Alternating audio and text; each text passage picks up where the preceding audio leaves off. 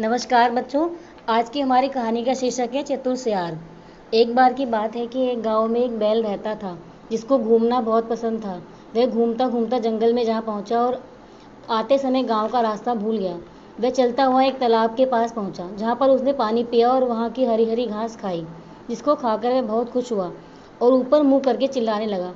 उसी समय जंगल का राजा शेर तालाब की ओर पानी पीने जा रहा था।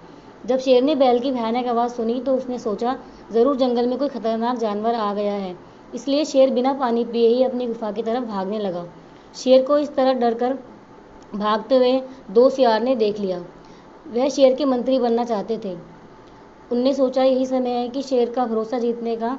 दोनों सियार शेर की गुफा में गए और बोले, हमने आपका डर आपको डर कर गुफा की ओर आते हुए देखा था।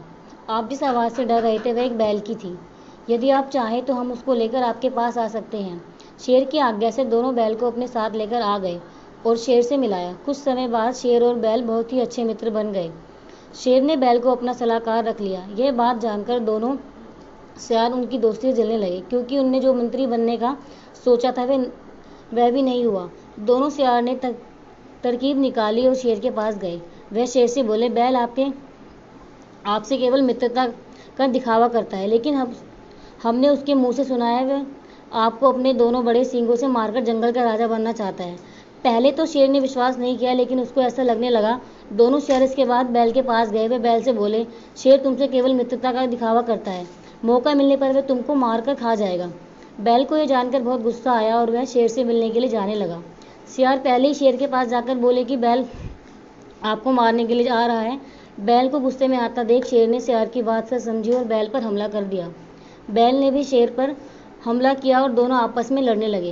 अंत में शेर ने बैल को मार दिया और दोनों सियारों को अपना मंत्री बना लिया।